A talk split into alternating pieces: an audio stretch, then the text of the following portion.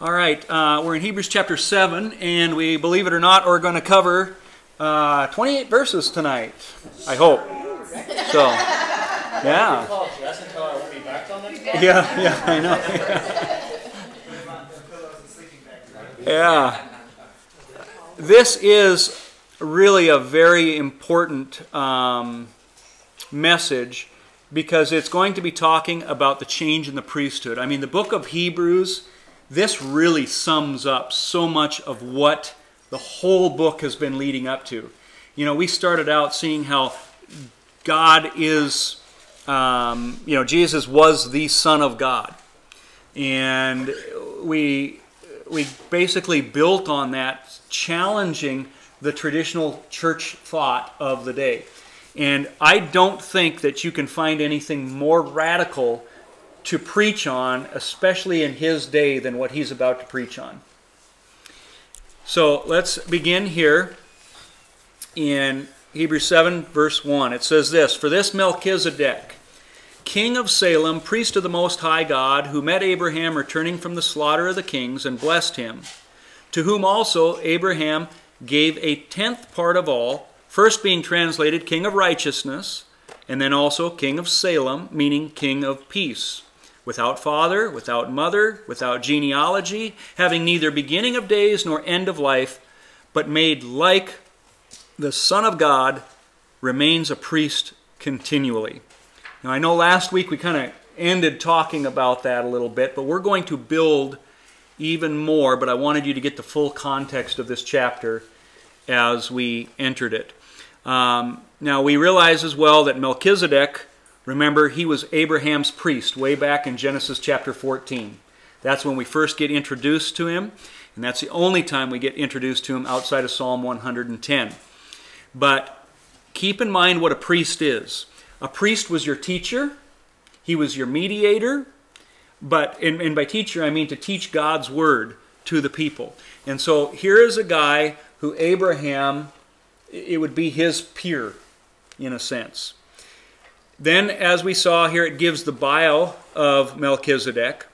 And we talked about this last week, but everything in his bio fits Jesus as being him. I, I personally believe this is Yeshua Jesus in the Old Testament. Okay? Um, we talked about last week that the Jews try to make this Shem, but that how that could not be, doesn't fit.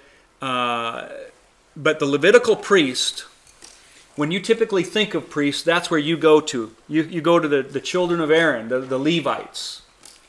And that priesthood was exclusively based on your genealogy.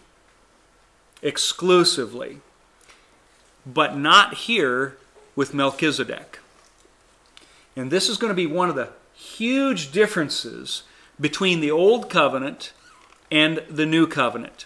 If you recall in Nehemiah, the book of Nehemiah, when the uh, Israelites are coming back from Babylon, they've been captive for 70 years, they're coming back to Jerusalem, and the priests, I think maybe even Ezra, that the priests, they some of them don't have their genealogical record, and so they were not allowed to even be priests until someone would come with the Urim and the Thummim who basically could cast lots to find out if they were truly in the line of Levi or not. Because if they weren't, they were not allowed to be a priest.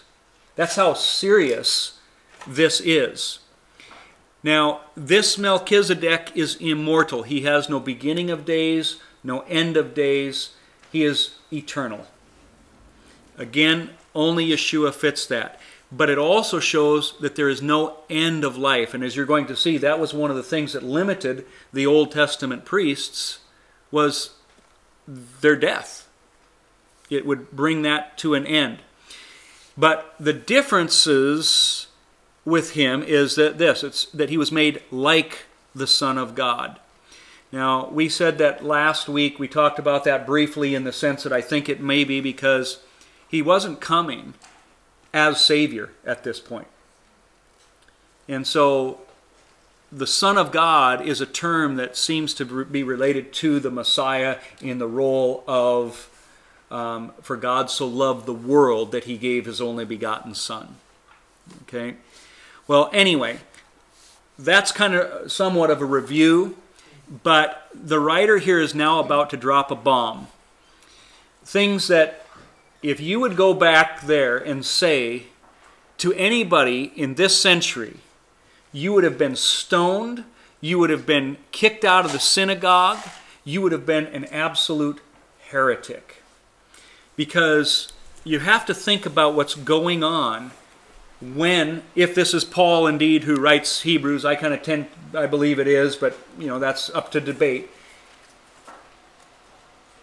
Paul, when he is writing this, the temple is in full operation right now. There are Levites, priests, who are making sacrifices right there at the temple. You could go into the temple. Everything is up and going, and Paul is going to be preaching against every bit of it. That would have gone over like a lead balloon. There's just no way people are going to accept this without proof. How would you be able to take a religious system and turn it upside down? I mean, absolutely upside down. The only way you can do this is if you can prove it scripturally. And honestly, guys, I think that we're seeing that happening in the churches today. We are seeing a system that has been around for centuries getting turned over. And you know why? Because of the Bible only. Only because of Scripture. Because we have strayed so far from it. But anyway, let's go on to verse 4 then, to hit some new ground here. He says, Now consider how great this man was to whom even the patriarch Abraham gave a tenth of the spoils. We talked about that last week, the tithe, that he gave that tithe. And indeed, those who are of the sons of Levi, who receive the priesthood, have a commandment to receive tithes from the people according to the law, that is, from their brethren, though they have come from the loins of Abraham. And I think maybe we did touch a little bit on that last week in the sense that even those that were supposed to be receiving the tithes, the Levites, were giving the tithe through Abraham because though they had not been born yet, they were in the loins of Abraham. So he says, so in essence, even they were tithing. Those that were supposed to be receiving the tithe. And so he's drawing out that all 12 tribes of Israel here were the only one that were to receive the, tri- the, the tithe were the Levites. But here they even are giving it through the loins of Abraham. Verse 6 But he whose genealogy is not derived from them, from the Levites, tithes from Abraham and blessed him who had the promises. Now, beyond all contradiction, the lesser is blessed by the better. Here, mortal men receive tithes, but there he receives them of whom it is witnessed that he lives, even Levi, who receives tithes, paid tithes through Abraham, so to speak. For he was still in the loins of his father when Melchizedek met him. So, obviously, verse 6 here, we're talking about Melchizedek. He whose genealogy is not derived from them, not from the Levites. In verse 8, again, Levi receives tithes, but there, that word there, okay, here, mortal men, the Levites, they receive tithes, but there, in Melchizedek, he receives them. So, the point being here is you want to know how great Melchizedek is? He's even greater than the Aaronic priests, greater than the Levites, because they paid tithes through Abraham. So again, this is huge. Paul is going against the priestly temple that's in operation. But he's reasoning with them through the scriptures and saying, Remember Melchizedek? The Levites paid tithes through Abraham to them. And that was that's going to start to make them think because it's going to be hard for them to argue with the scriptures that this is what's going on. Now, when the priests got a tenth, their tithe, what they would do is they took a tenth of that tenth and they gave it to the other sons of Aaron. because we I mentioned this last week that there are priests. All priests had to be Levites, but not all Levites were priests. You had those that carried some of the temple things. You know, they're just called the sons of Aaron, the Kohathites, and so on, the Merarites, and so the priests would take out of their tithe and give a tenth of that to the other sons of Aaron, who were not priests. And anyway, so even they are kind of dividing this up, but Melchizedek is even greater than all of the sons of Aaron as well. He gets the full tithe. Verse 11 Therefore, if perfection were through the Levitical priesthood, for under it the people received the law, what further need was there that another priest should rise according to the order of Melchizedek and not be called according to the order of Aaron? And here's where I think it starts getting good. Therefore, if perfection could have been obtained through these priests, okay, they had the law, everybody loves the law. I mean, Abraham, I mean, the, the Pharisees, they were just glorifying the law. It's basically saying if the Levitical priesthood was the end game, why did he need to bring another one about? Again, one of those things is going to make those people go, huh, never thought of that. But yeah, something doesn't seem right here. So he's making the, the listener here question and think about this. Um, otherwise, what further need was there? But they all knew that this there was one coming in the priesthood of Melchizedek because Psalm 110 talks about this. We, we talked about that last week. He had introduced that. So that's also fresh in their minds. I'm going to take you and give you some clues that they should have picked up on in the Old Testament that perfection would not be obtained through the Levitical Aaronic priesthood. We're going to take you to Exodus 32, verse 4. Now, this is the golden calf event. Now remember, Moses has gone up on the mountain. He's been up there for 40 days and 40 nights. The people think he's not coming back. And so they go to their priest, Aaron, and they have him make this golden calf. Now, we'll just read it and then we'll talk a little more about it. He received the gold from their hand, and he fashioned it with an engraving tool, made a molded calf. Then they said, this is your God, O Israel, that brought you out of the land of Egypt. So when Aaron saw it, he built an altar before it. And Aaron made a proclamation and said, Tomorrow is a feast to the Lord. Now, again, I know I've mentioned this in other times, but who are they celebrating? Who are they worshiping with this golden calf? Yahweh. Yahweh. The Hebrew word for Lord there is Yahweh.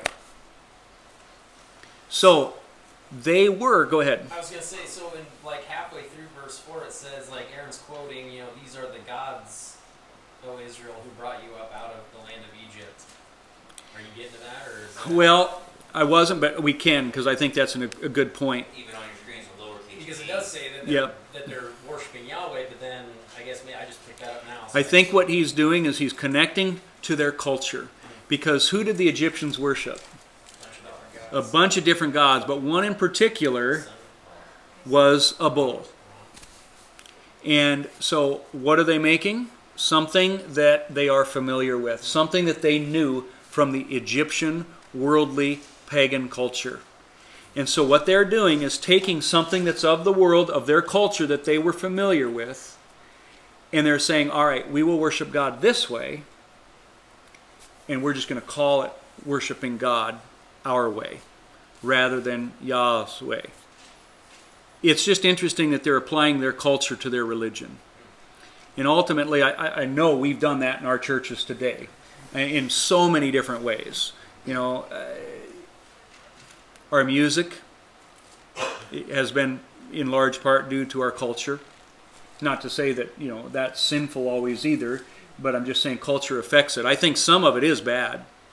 Uh, that our music has ex- been extremely affected by the culture of me centeredness uh, within, you know, lyrics, repetitiveness.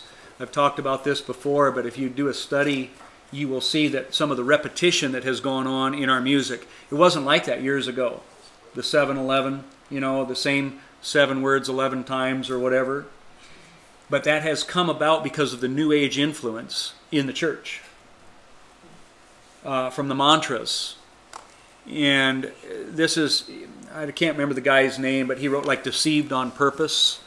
Um, years ago, the, the, one of the reasons I really do not like the Message Bible is because of the, the translators of the Message Bible, where they got that stuff. Some of those translators of the Message Bible studied uh, something called the Course on Miracles that Oprah Winfrey even promoted years ago. And it is absolutely pagan, New Age. And so that is why, like in the Message Bible, the way the Lord's Prayer is worded is exactly the way it is on in, in A Course on Miracles. And I don't remember how it's worded, but like um, as in heaven, on earth, something that that phrase is worded differently in the message. But that is because of the cultural influence.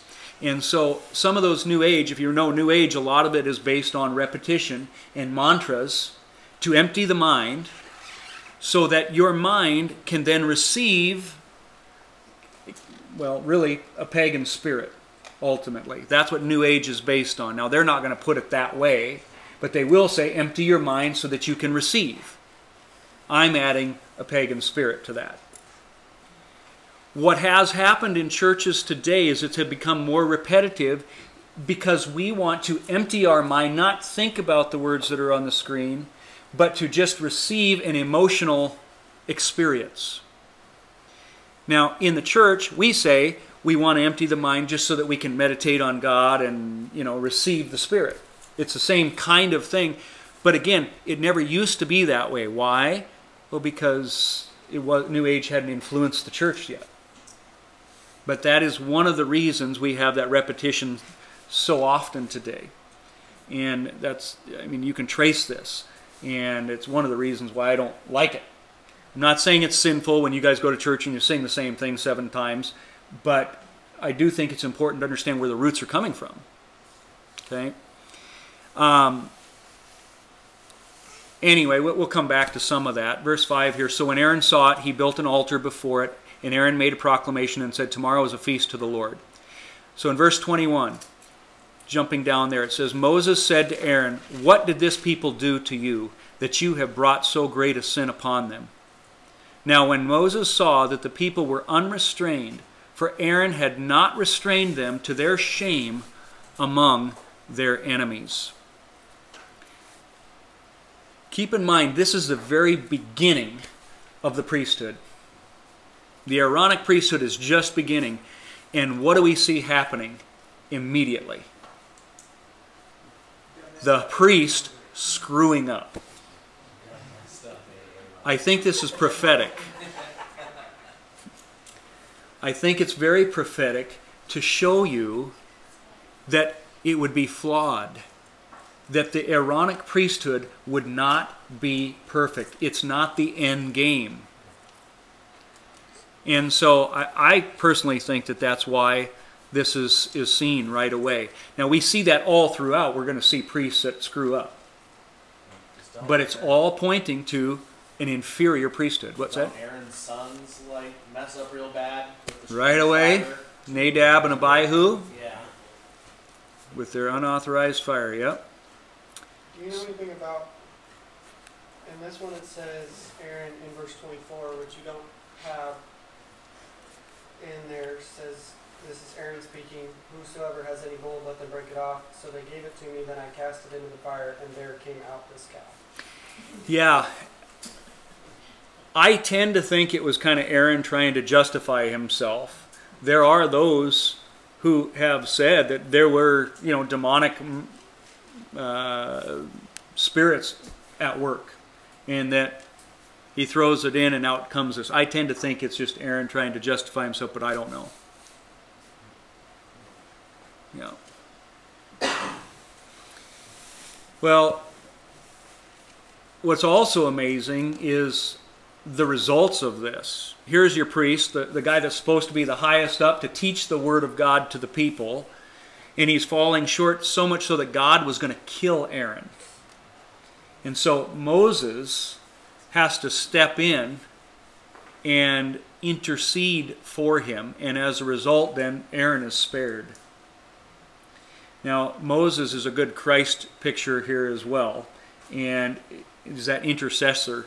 In essence, that's what's going to have to happen is even these priests need an intercessor. But that's not the way it is with Melchizedek. So, again, these are things that are going to make the readers of the first century go, oh, yeah. Yeah. There is something better. Now, the other thing is, it's kind of interesting, is even Moses, the intercessor, did not get to go into the promised land. Moses represents the law of God for the most part. And the law, in essence, then, it's showing the law would not have the power to lead you into the promised land. There had to be something greater, someone who could keep that law fully. Moses could not. He struck the rock rather than speaking to the rock that second time. So, again, somebody better. They had to be looking for somebody better because even he couldn't get into the promised land. Numbers 20, verse 23 says this The Lord spoke to Moses and Aaron in Mount Hor by the border of the land of Edom saying, Aaron shall be gathered to his people, for he shall not enter the land which I have given to the children of Israel, because you rebelled against my word at the water of Meribah. Jump into verse 28. Moses stripped Aaron of his garments, put them on Eleazar his son, and Aaron died there on the top of the mountain. Then Moses and Eleazar came down from the mountain. So, God speaking to Moses and Aaron here, they couldn't enter the promised land because they did not consider God holy. Completely. That's what God's word basically says. So, again, just one more time, prophetically showing that the priesthood was not going to be perfect. So, he's got the bomb that he's going to drop. The fuse is now lit. And it's showing that the priesthood is, is not perfect. He's now going to drop that bomb. Okay, the fuse is lit, he's got their attention, and here comes the bomb. Verse 12 For the priesthood being changed of necessity, there is also a change of the law. That'll get you kicked out of the synagogue right there. Okay?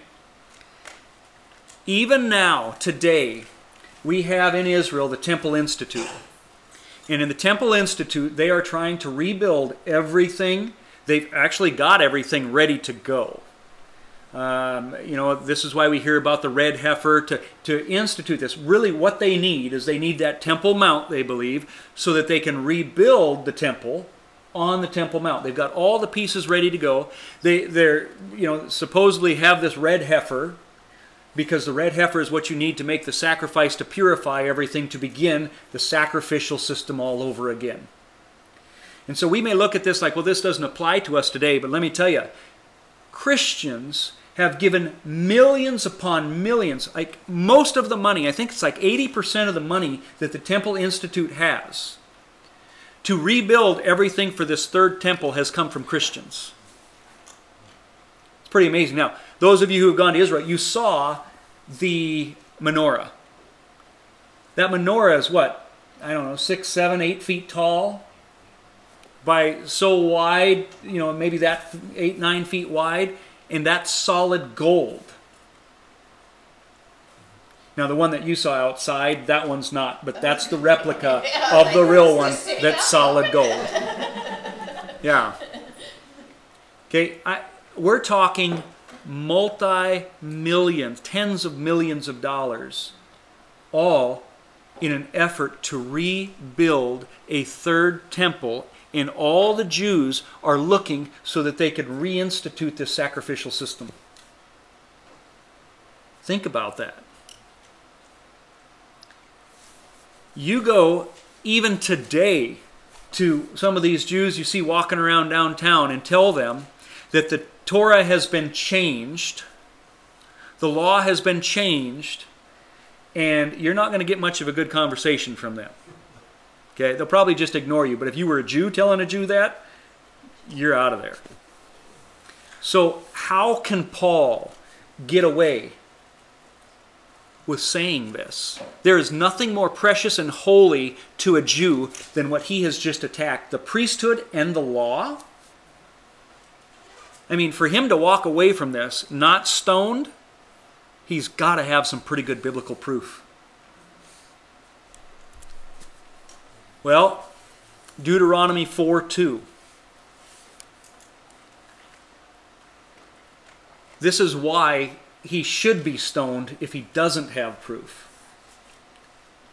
You shall not add to the word which I command you, nor take from it, that you may keep the commandments of the Lord your God, which I command you. Notice it says, You shall not add to the word. God can, though. God has every right to amend his word. However, if he's going to amend the word, the only way he is going to do it is if he already told you that he was going to do it. That he would have put some marker in there. For example, Jeremiah 31. He says, I will make a new covenant with the house of Israel and with the house of Judah. It will not be like the covenant I made with their forefathers when I took them by the hand to lead them out of Egypt, because they did not remain faithful to my covenant. Okay, this is the covenant that I will make with the house of Israel at that time. I will put the law in their minds and on their hearts, right? on their hearts. Notice that the new covenant wasn't getting rid of the law, unlike many in the church say today. He's going to change the location of the law. He says, This is the covenant I will make. This is the new covenant. I will put my law, same law, in a new location in your hearts and in your minds. By the way, just a little side note here. This is how so many people get into so much trouble is through hyper literal interpretation of scripture sometimes. When God said in Deuteronomy to bind the word on their foreheads, he's not taught this is you go to the you see the Jews and their phylacteries and you see them binding their arms because of that very thing. They took it hyper literally, and that the physical act of this somehow makes them more spiritual. But what God is saying is this was a picture of what was going to happen in the new covenant.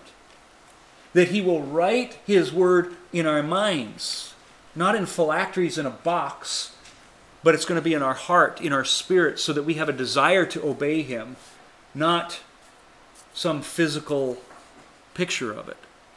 Now, again, I'm not saying it's bad. I mean, if you want to do that, that's fine. But that's not making you holy. What does is Yeshua Jesus. That's it. So, the point that I want you to make or, or, understand, though, is that God will and does amend His word, but only when He has already pre warned you or you know gave you indications that that would happen. Jeremiah is an example. Psalm 110 is an example. And this is how you keep from getting stoned. Psalm 110 The Lord has sworn and will not relent. You are a priest forever according to the order of Melchizedek. Every Jew understood that as a prophetic picture of the Messiah. So all Paul has to say is there was one better. Remember Melchizedek? And they're going to, oh, yeah. Now, this Melchizedek, remember, he, he had no beginning and no end. He would have, he would not die. Remember Yeshua, the one that you crucified on the cross, the one that everybody in town knows resurrected from the dead? So many people have seen it. They're going to go, oh, yeah. This would be enough to make them think that is the Messiah. Going on to verse 12. For the priesthood being changed of necessity, there is also a change of the law. For he of whom these things are spoken belongs to another tribe, from which no man has officiated at the altar. Again, note that it doesn't say the law is gone, the law has only changed. So, how has the law changed? We might have to talk about that a little bit, a little bit later. Just know that God is, Jesus Christ is the same yesterday, today, and always. Malachi says, I, the Lord, do not change. So, I think part of that change I've already addressed is the law's location from stone to the heart, to the mind. Now, we also see he of whom these things are spoken belongs to another tribe. Melchizedek did not belong to the tribe of Levi. He did not belong to the tribe of Aaron, so how can he be a priest? Well, it goes on here, um, like in verse 13, just kind of highlighting it here again. He belongs to another tribe, yet it doesn't say Melchizedek, doesn't say which tribe, but we do know that the Lord was from the tribe of Judah, right? And so, showing the key being that he's showing that Melchizedek doesn't come from Levi. Yeshua never came from Levi. It's a new priesthood and thus a new law or change in the law. And I'm going to just show you how important it was that you not be a from the tribe of Judah or any other tribe. Only the tribe of Levi. In Numbers 3, verse 10, it says, So you shall appoint Aaron and his sons, they shall attend to the priesthood, but the outsider who comes near shall be put to death. Remember, uh, not Uzzah, uh, trying to think the, the king who went in. He got powerful and he goes in. Was it?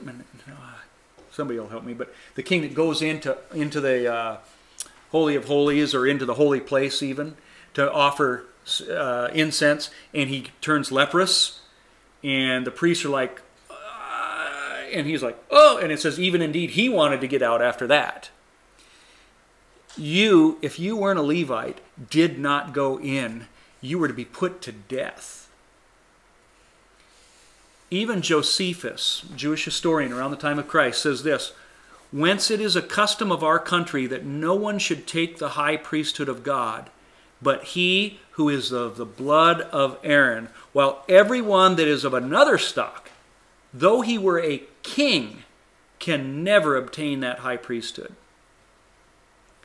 So, again, this is just showing the weight of saying that the priesthood has been changed.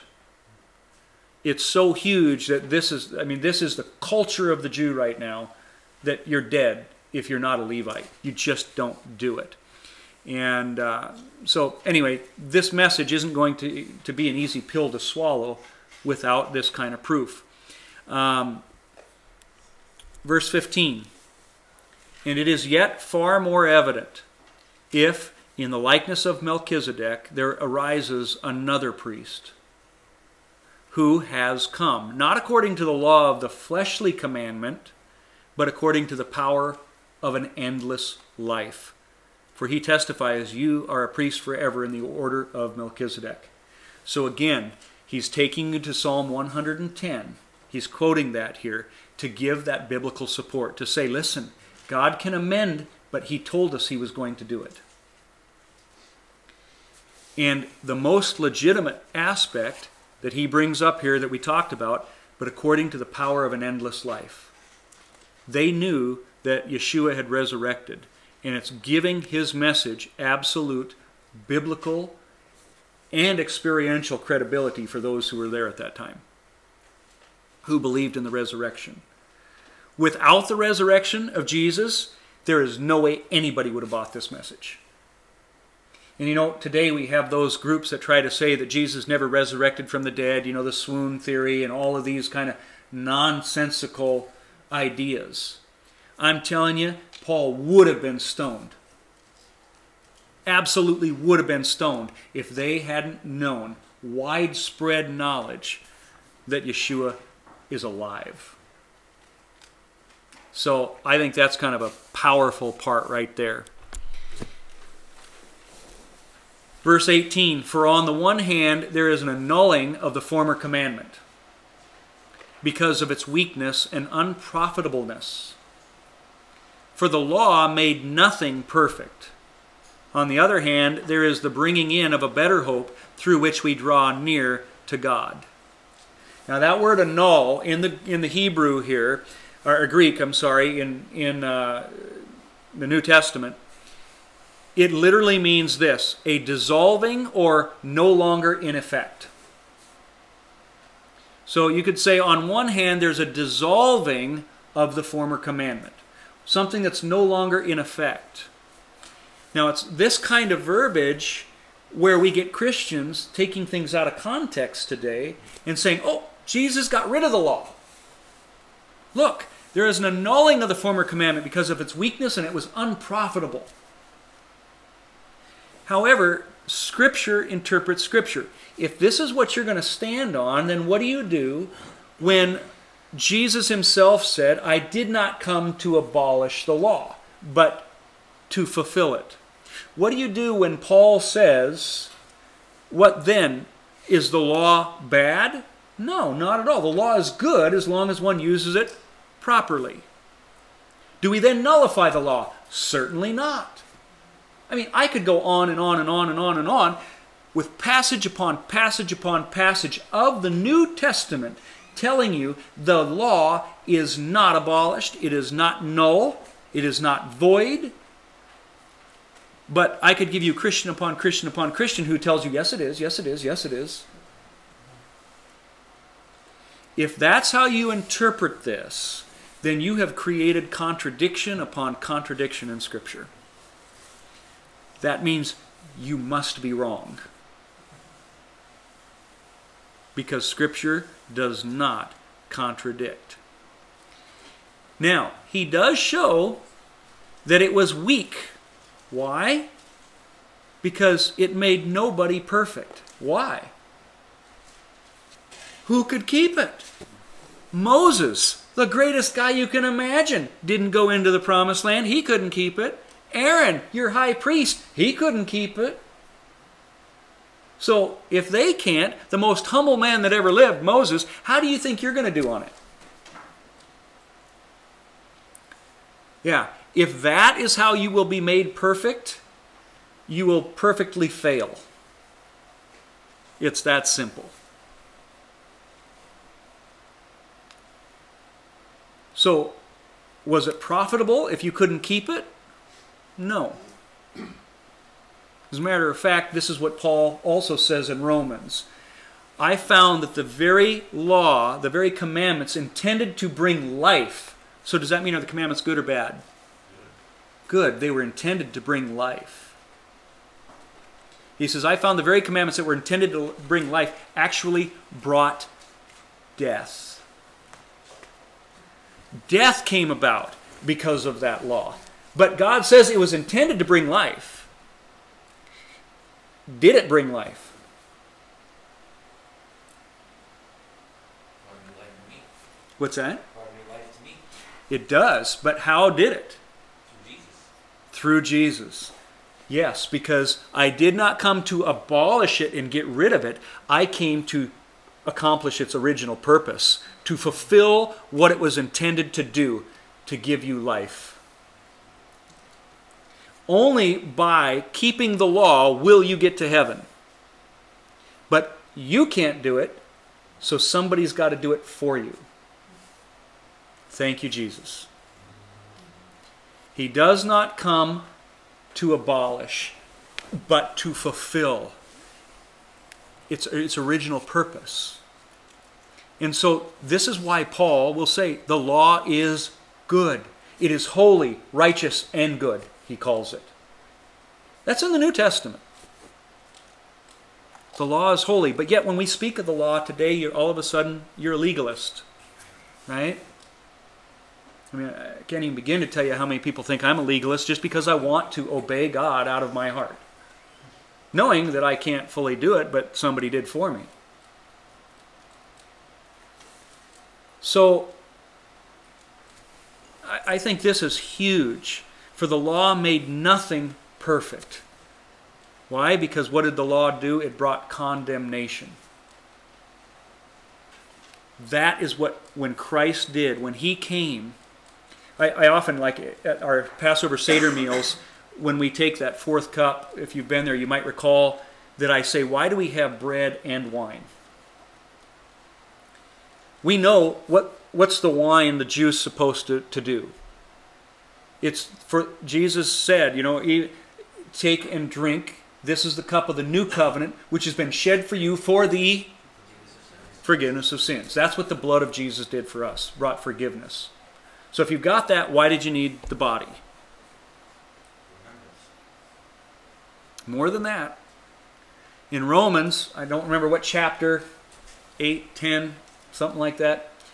Uh, there's only 16 guesses I could make there, but um, it says that the law, the condemnation of the law was removed by the body of Christ.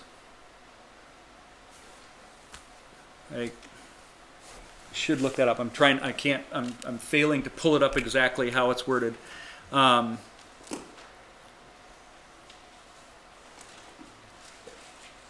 I'll come back to it maybe, or maybe some one of you will find it. But it says it was removed by the body of Christ. His body removed not the law, but the condemnation of the law. So now when I fail, as we all do, there is no condemnation through Christ Jesus. But, I mean, all these verses are popping up in my mind. Also in Romans, it says that the righteous requirements of the law were fully met in us who do not live according to the flesh, but according to the Spirit. Notice it said the righteous requirements of the law. Wait a minute, there's a requirement of the law? Today, people would say there is no requirement. No, there is a requirement.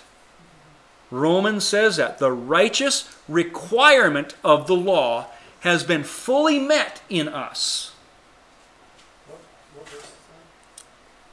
Uh, the righteous requirement of the law? I don't know. My address is terrible. 8 3? Romans 8 3. The righteous requirements of the law have been fully met in us who do not live according to the flesh, but according to the Spirit. How? Through Jesus Christ. So there is a requirement of the law, but Yeshua did it for us. I did not come to abolish, but to fulfill. I mean, I could go on and on just on this topic alone here, but it's vital. Has anybody found that other one that I was talking about in Romans? If not, I'll find it later here for you. I can pretty find it pretty easily opening up another presentation. I just can't pull it up. All right. Um, going on to verse 20. And inasmuch as he was not made priest without an oath, for they, um, now this is again comparing the Aaronic priesthood, okay, they have become priests without an oath. When they became a priest, it wasn't because they took an oath to do so, it was because they were Levites. It was on the premise that they had DNA from Aaron. But he, Melchizedek, with an oath by him who said to him, The Lord has sworn and will not relent. Again, he's quoting Psalm 110, saying, Where did the oath come from? God took an oath. The Lord has sworn and will not relent. You are a priest according to the order of Melchizedek forever. Verse 22 By so much more, Yeshua has become a surety of a better covenant. So, again, powerful stuff here in my mind. The writer here, for the very first time, has introduced Yeshua. Again, what does Yeshua mean? The Lord saves. Talk about living up to your name. That's it. And at a perfect time. So to me anyway, this is all helping us understand the difference between the old and the new covenant. That, yes, there is a new covenant, but there are aspects of that old covenant that have brought in to the new. The law still stands. It's just its location has changed, its condemnation has been taken away because Christ fulfilled it. Romans 7 4, likewise, my brothers, you also have died to the law through the body of Christ, so that you may belong to another to him. has the one. from the dead. Yep. Yep. You also have died to the law through the body of Christ. So, thank you. Romans 7 4. It wasn't an 8 or 10. Yeah, it wasn't. See? Yeah, it wasn't an 8 or 10. We've died to the law through the body of Christ. Again, many Christians will take that away and say, okay, so the law is dead. No, no, no, no. I died to the law. It has killed me. But I also have rose because of Yeshua. Romans uh, 5 9 says, Much more than having been justified by his blood, we shall be saved from the wrath of God. Through him. Okay? It doesn't say his body, but Yeah. Yeah. Saved by his blood, how much more shall we be saved by from God's wrath through him? And I think that's another important point to remember. I think a lot of people think, "Oh, well, I believe in Jesus. I pray at night, so I'm getting to heaven." Well, how much more can you be saved from God's wrath through him, through obeying him? You see, obedience now to the law of God has nothing to do with you getting into heaven, but it has a lot to do with you being protected from Satan's attacks, satanic oppression, depression, all kinds of things. And so obedience has blessings. And we, see that in a number of cases in the New Testament too. Those who keep the commandments of God. And by the way, that like we've said before, though, if we're not obeying God, you know, in our hearts, have a desire to obey, um, maybe, maybe you might want to really examine yourself to see if you are in the faith, as Corinthians talks about. Okay, because there will be a change in you if you are a believer in Jesus Christ. Verse 23 Also, there were many priests because they, these Aaronics, Aaronic priesthoods, were prevented by death from continuing. They all died. But he, the one that comes in the order of Melchizedek, really Yeshua, because he continues forever, has an unchangeable priesthood. So, one more weakness that he's pointing out of the current religious system. All those priests that you know that are at the temple right now, they're going to die. But Yeshua, he lives forever. Therefore, his priesthood will never ever change. Not only is it perfect, it's eternal. So, perhaps an analogy could be this. If you think about a presidency, a presidency does not change, but presidents do. Jesus is the better president who takes our country's laws, same laws that have always been there, and he uses them properly, as they were meant to be. I don't know, that might be a poor analogy, but the law of the old covenant didn't change. He just took them and he brought it into a priesthood the same rules, but he, he applies it properly, righteously. I don't know. Maybe that's a bad analogy, but um,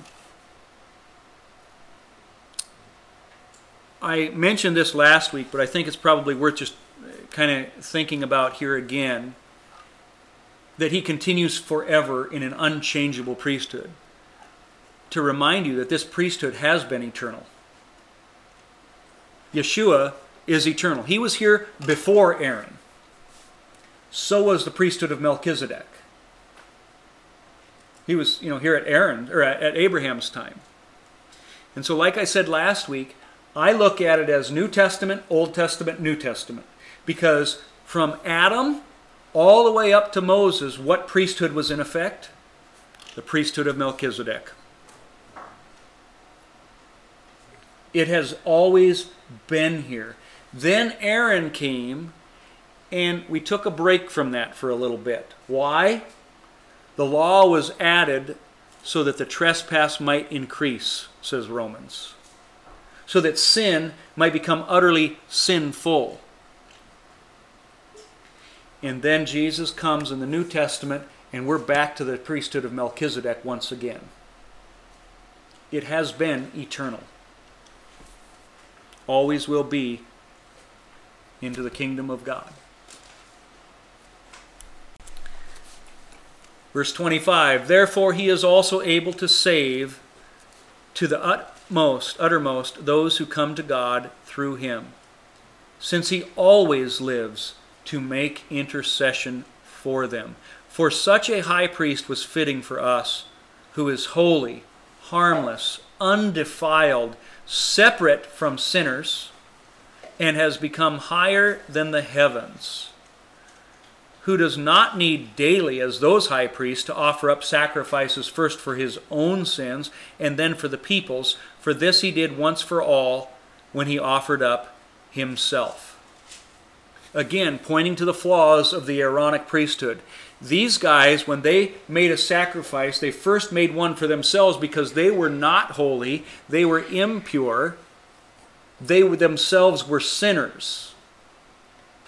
But Yeshua is perfect, without flaw, and he didn't have to make two sacrifices, he made once for all. But the priests, in making that first sacrifice, was basically admitting, yeah, I mess up too. And we don't have this problem with Melchizedek. So just one more just argument to keep him from being stoned here.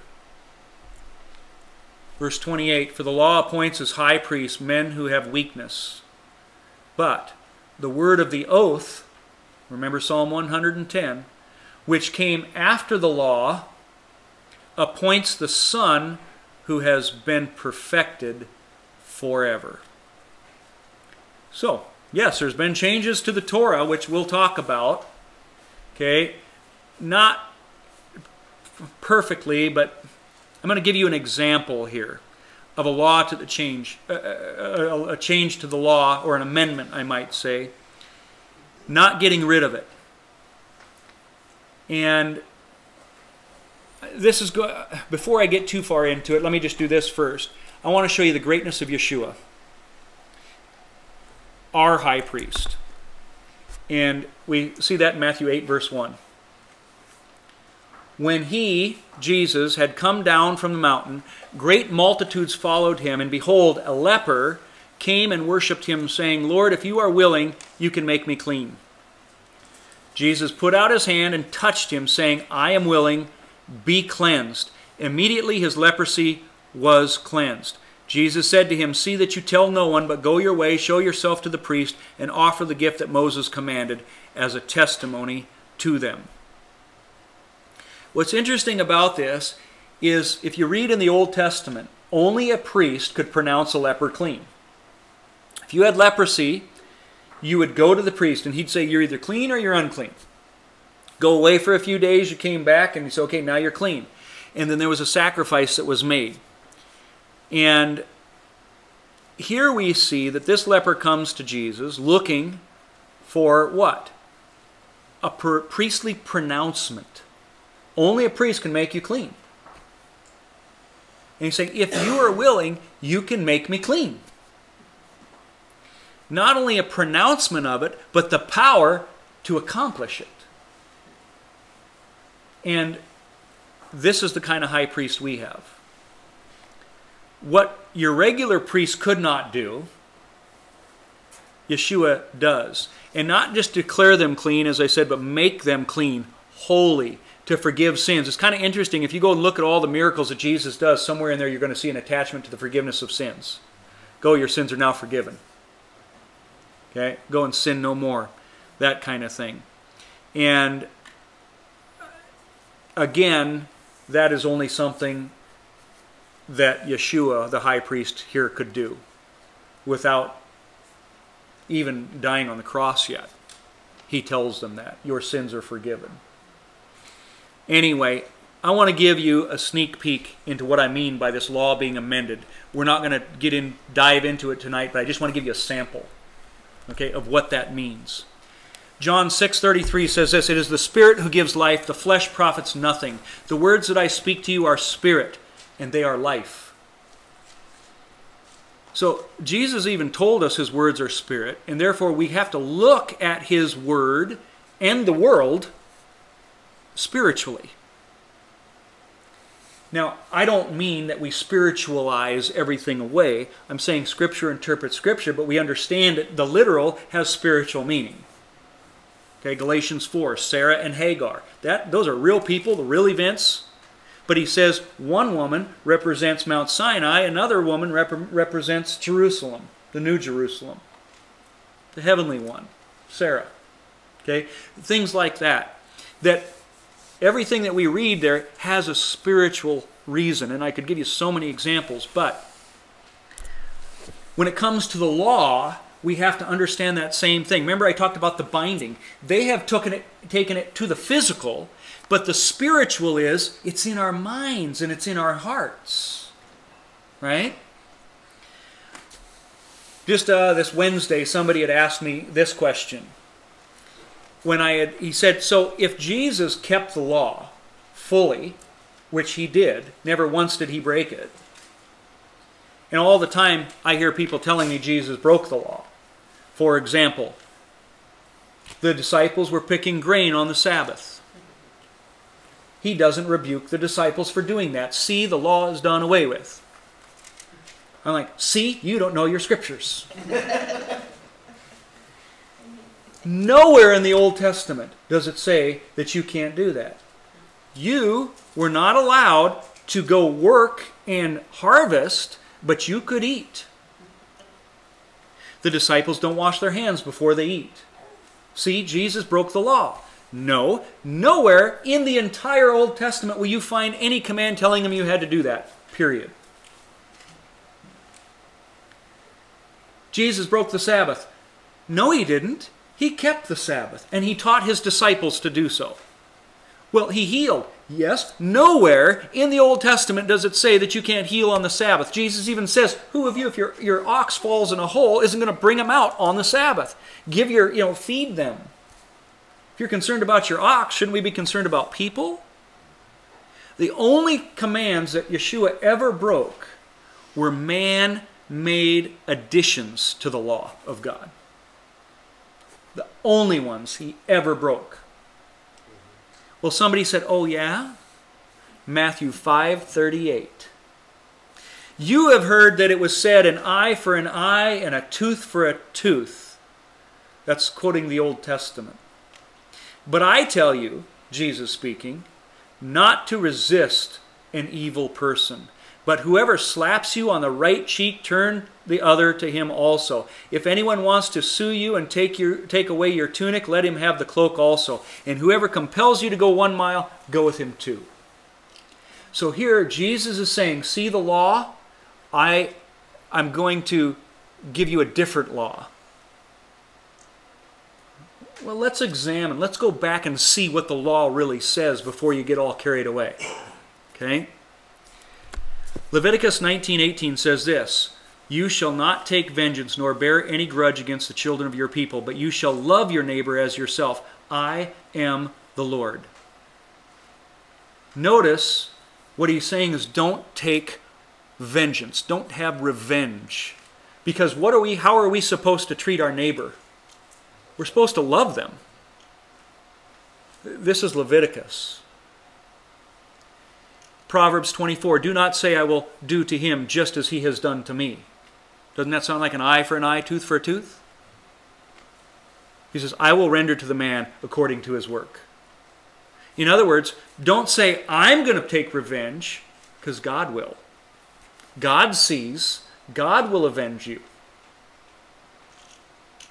Romans 12:19 Beloved do not avenge yourselves but rather give place to wrath for it is written vengeance is mine I will repay says the Lord. Prior to this believe uh, in the same verses here just the verses before it says if your enemy is hungry feed him. If he is thirsty give him something to drink and in so doing you will heap burning coals upon his head. And then it goes on to say don't re- take revenge. Leave room for God's wrath. You see it's not your place to take vengeance. That's God's place to do. He's the judge. Can you see the consistency from the Old Testament all the way to the New Testament? So, what is he saying? Well, let's look at, you know, in Matthew 5:38. Well, let's look at again Proverbs 26:27. Whoever digs a pit will fall into it, and he who rolls a stone will have it roll back on him. Basically, it's a warning don't harm your neighbor. Be wise, protect your neighbor. These are some good rules. Obadiah 1:15 For the day of the Lord upon all the nations is near as you have done it shall be done to you your reprisal shall return upon your own head. The new age term for this would be karma. Okay?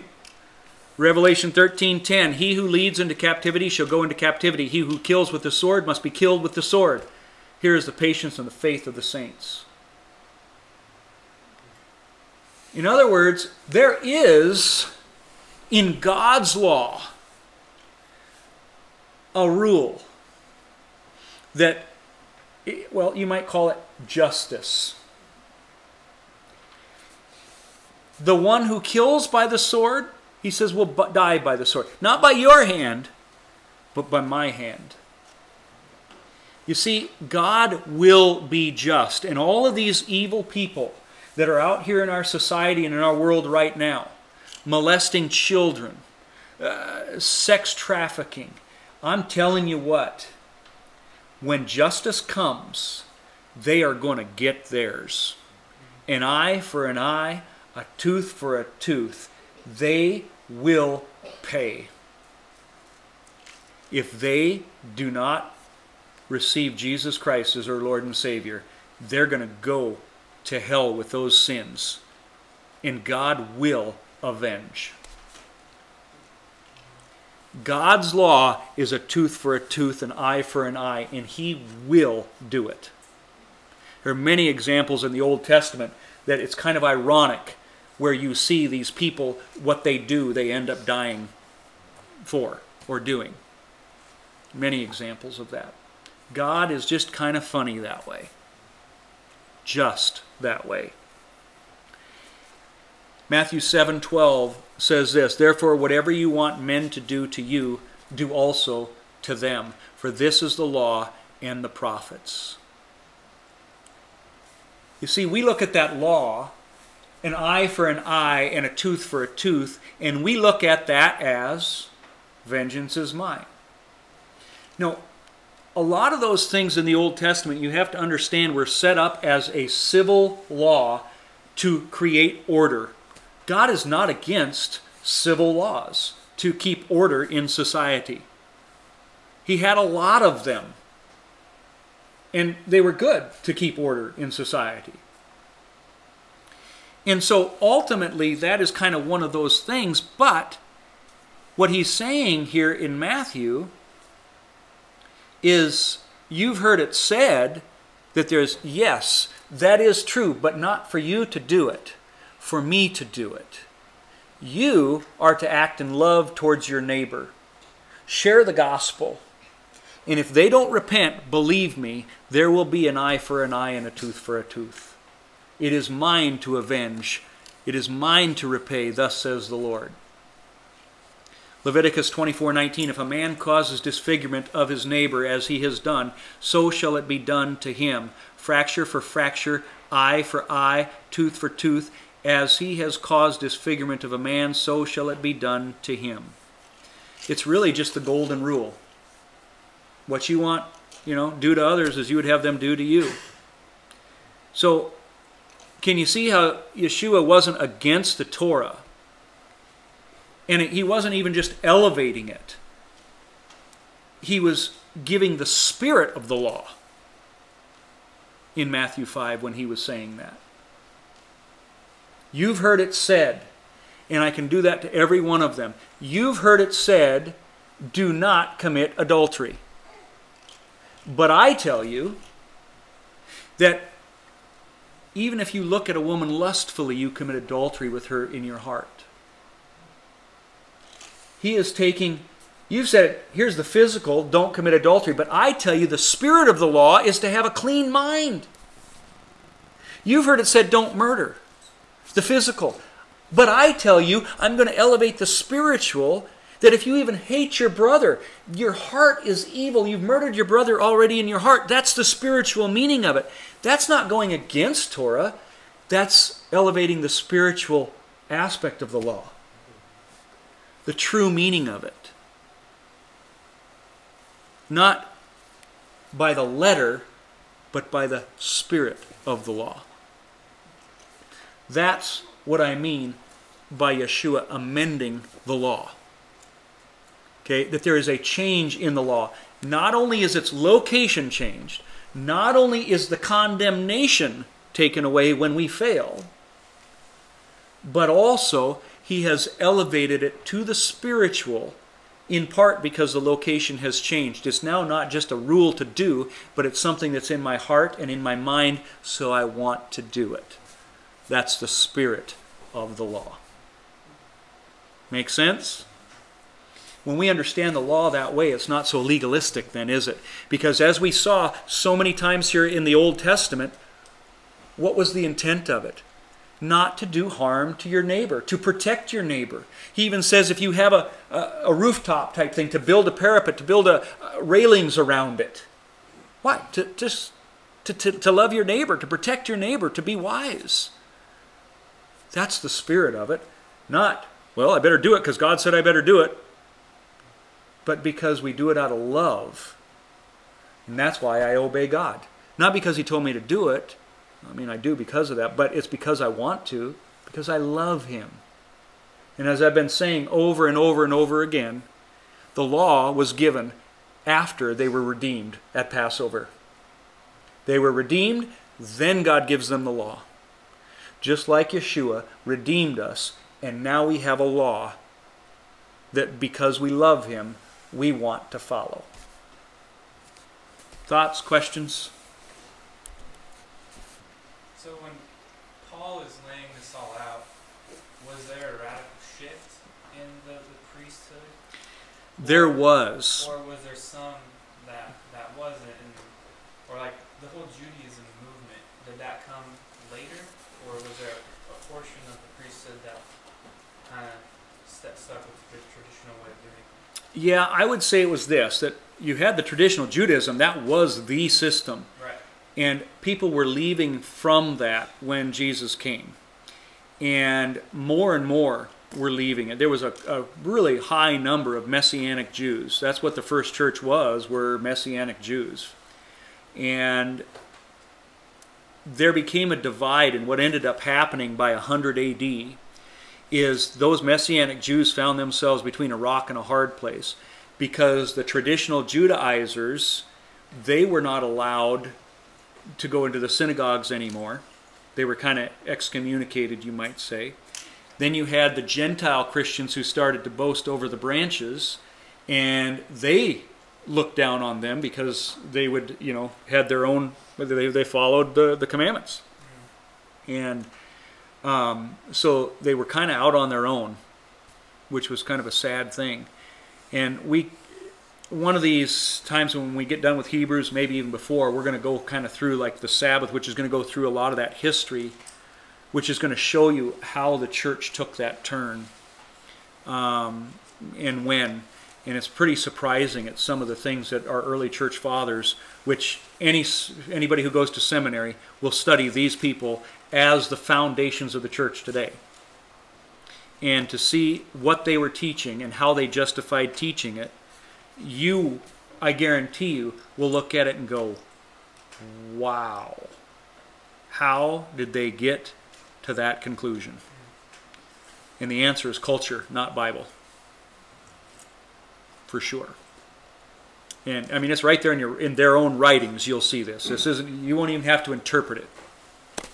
All you'll have to do is take the verse that they're quoting, and then they expound on it, and then go look at what it says in the Old Testament, the very same verse, and see it says the exact opposite thing that they say it's saying. I mean, it is that clear and simple. It is happening now. You're right. Uh, and again, why? Culture. Know. So sorry.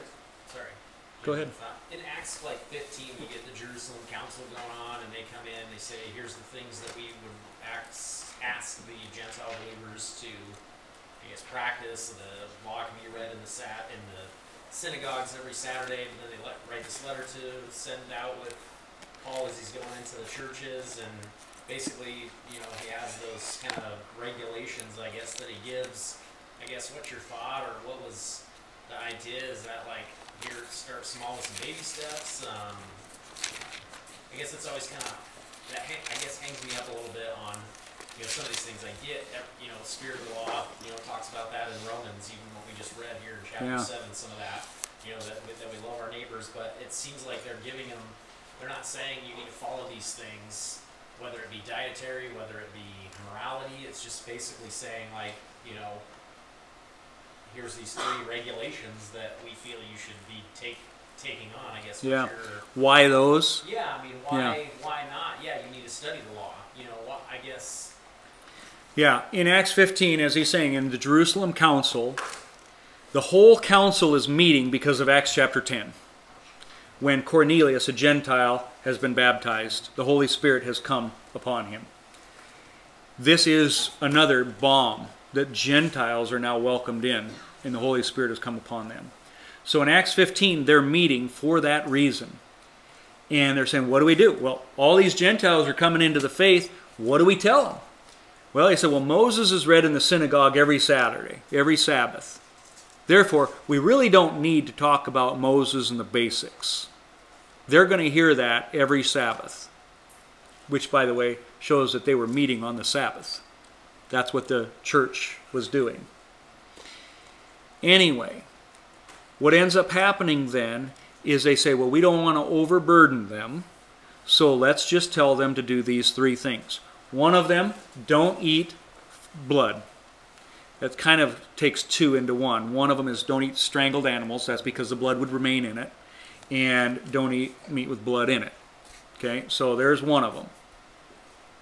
Second thing is do not uh, practice sexual immorality. And the third one is um, sexual immorality. Oh, do not eat food sacrificed to idols. So those three things. Now, which is interesting to me because, like I said uh, somewhere here recently, that if I had new believers coming to my Bible study, would those be the three things I told them not to do? Highly doubtful, but this is what the church in the first century was saying. Is that because those were common practices in the day that you had a lot of this rampant sexual immorality, ah, food being offered as sacrifices, people eating, you know, blood that hadn't had, or animals that hadn't had?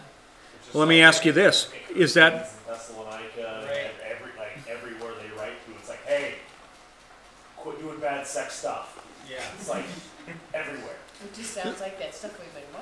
Yeah, I was going to say, does that sound maybe like it was more rampant back then than it is today? I mean, I, I'd say bad sex stuff is going on right now in our country. I would say that um, eating blood, who in the church even cares? I mean, you've got blood sausage. Do they care how an animal is killed, whether you wring the neck of the pheasant or not? Eating food sacrificed to idols, maybe that one isn't as prevalent today, but I don't know if you've ever gone to a Chinese restaurant and they've got their little Buddha up front and they've got their plate of food in front of it. So it, it's still around. So I don't think it's necessarily because it was so prevalent at that time any more than it is today, outside of maybe a little more of the food sacrificed to idols, as it is the spirit of the law again. Why do you not have sexual immorality? 1 Corinthians 6 says this Do not unite yourself with a prostitute. Do you not know that you become one with her?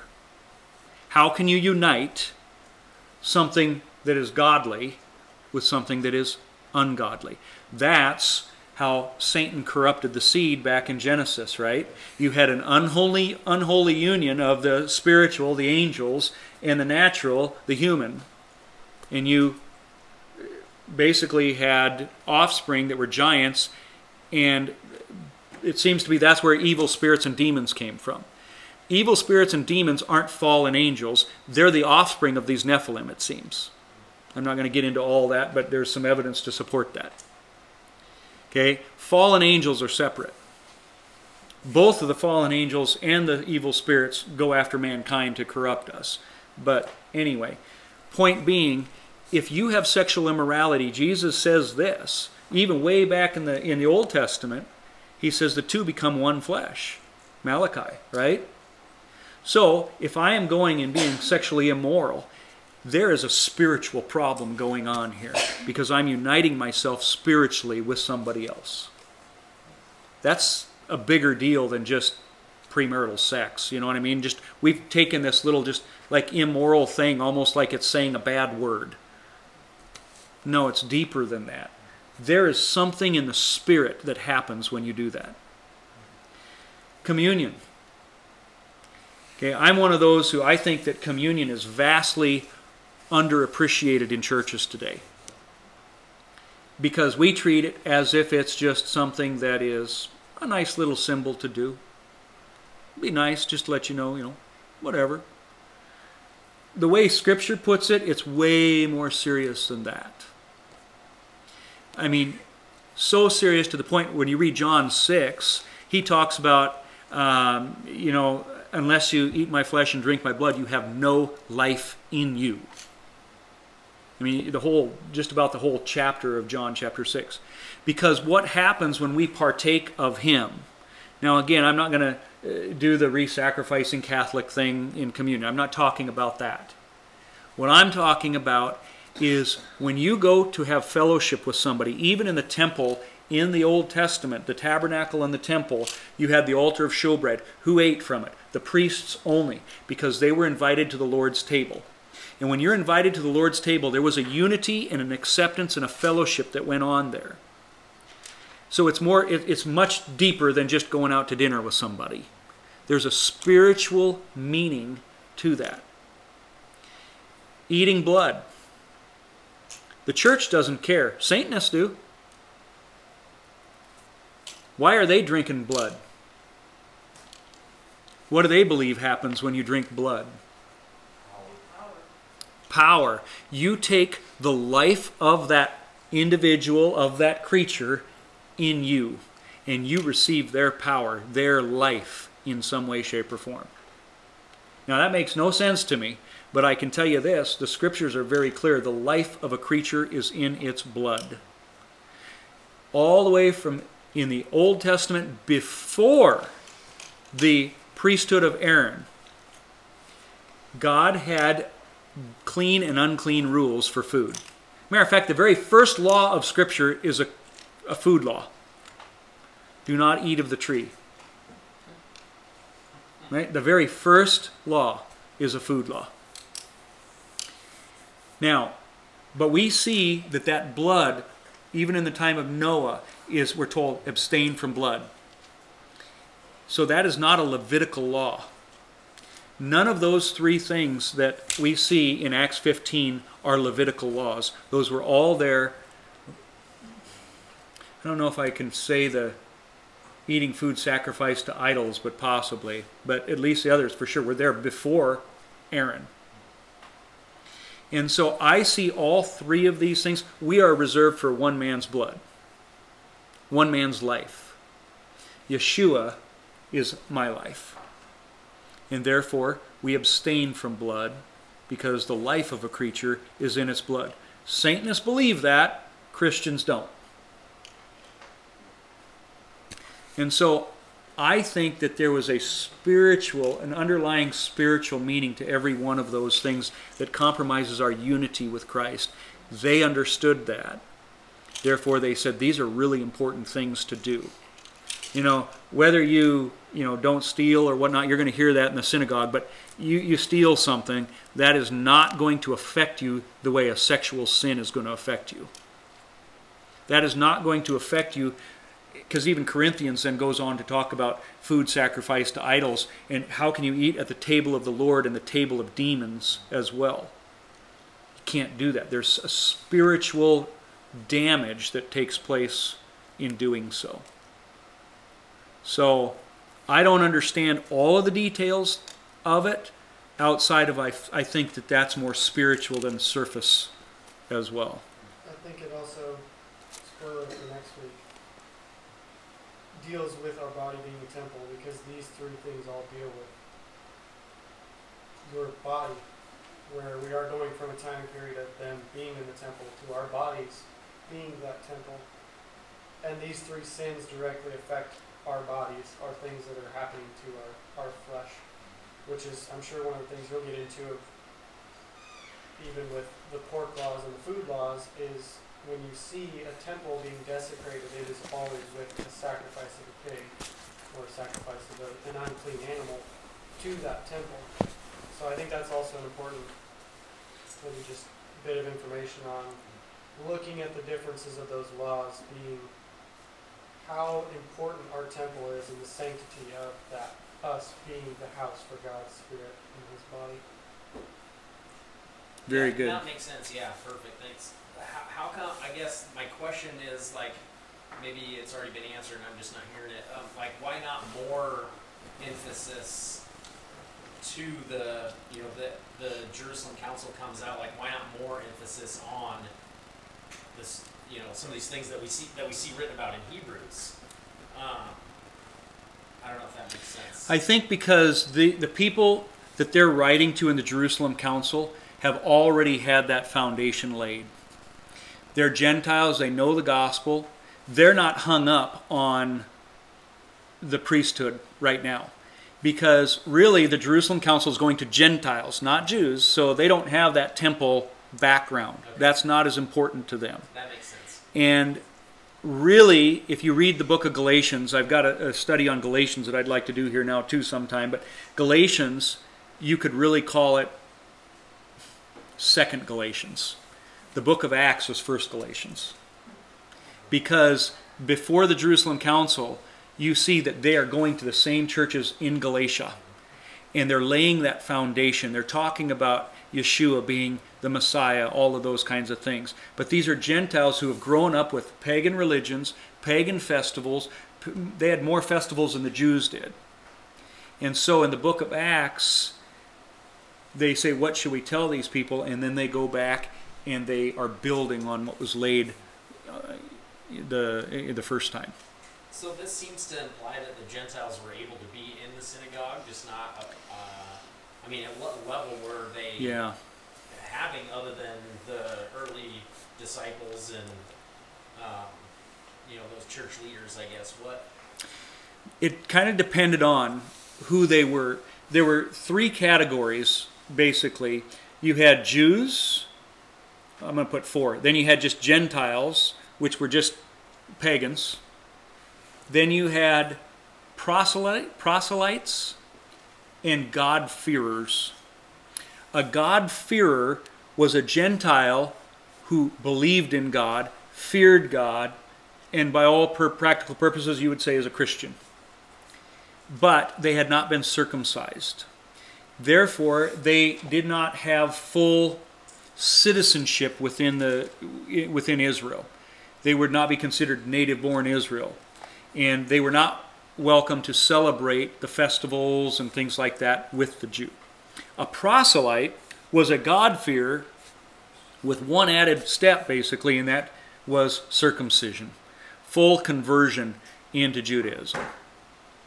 Then they could be uh, into going into the synagogues, into the festivals, and, and be anything that a Jew would do.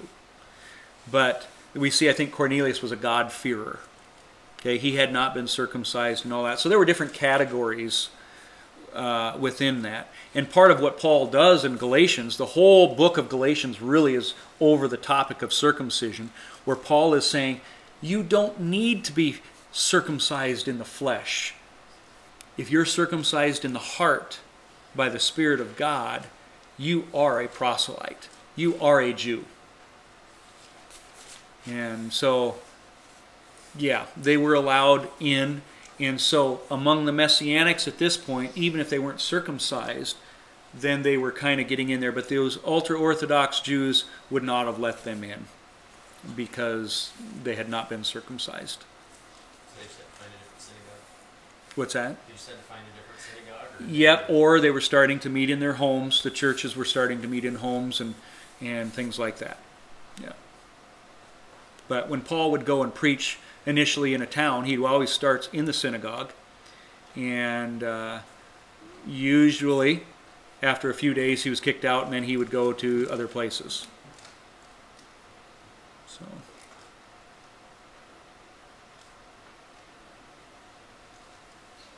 Anything else?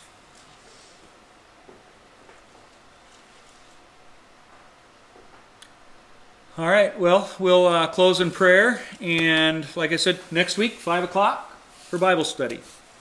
No potluck. All right.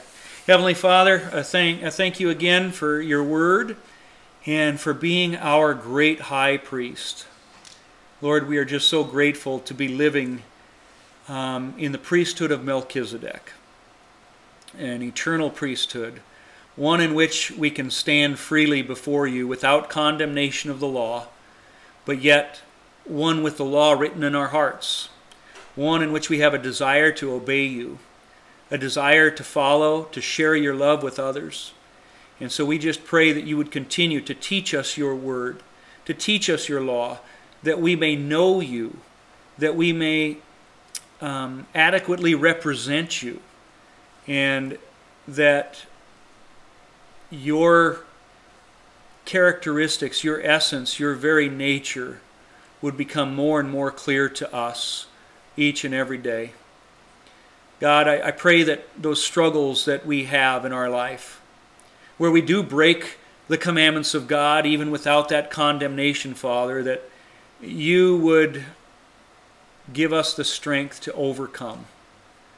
That we would purify our lives and get rid of these things through your Spirit, that we may live holy in a life worthy of the calling. And Lord, when we fail, may we just remember that you are our Savior, our Redeemer, our priest who has pronounced us clean. In Yeshua's name we pray. Amen.